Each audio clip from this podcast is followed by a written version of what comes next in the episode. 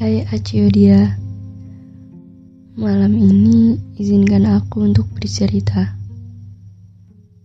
Pagi tadi aku terbangun di sebuah pagi yang sendu. Setelah melewati beberapa malam yang mungkin menyakitkan Kalau harus singgah dan berdiam diri di suatu tempat kita dulu.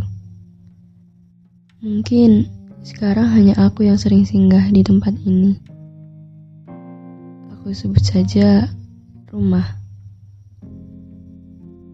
Di sudut kota, langit kembali memerah. Harusnya tadi begitu biru dan indah. Awan semakin kelabu, sedangkan rasa ini masih beradu. Aku tahu kenangan-kenangan akan segera turun membasahi jalan-jalan kota yang pernah kita lewati. Gemuruh petir, bersanding sandar di antara rintik yang sendu jatuh di setiap lantai bumi yang tabah. Mungkinkah kita bersama hanya untuk mencapai kata pisah? Seperti perilakumu yang seakan-akan mengatakan, pergilah. Tapi ucapanmu berkata, tinggallah. Jadi, kamu mau aku yang seperti apa?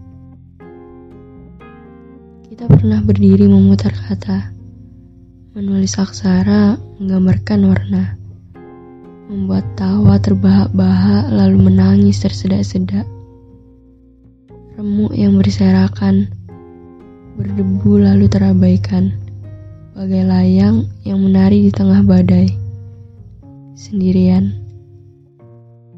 Tepat setelah jejak dilangkahkan, aku masih menantikan diingatan yang pernah kita singgahi, kutunggu dirimu kembali.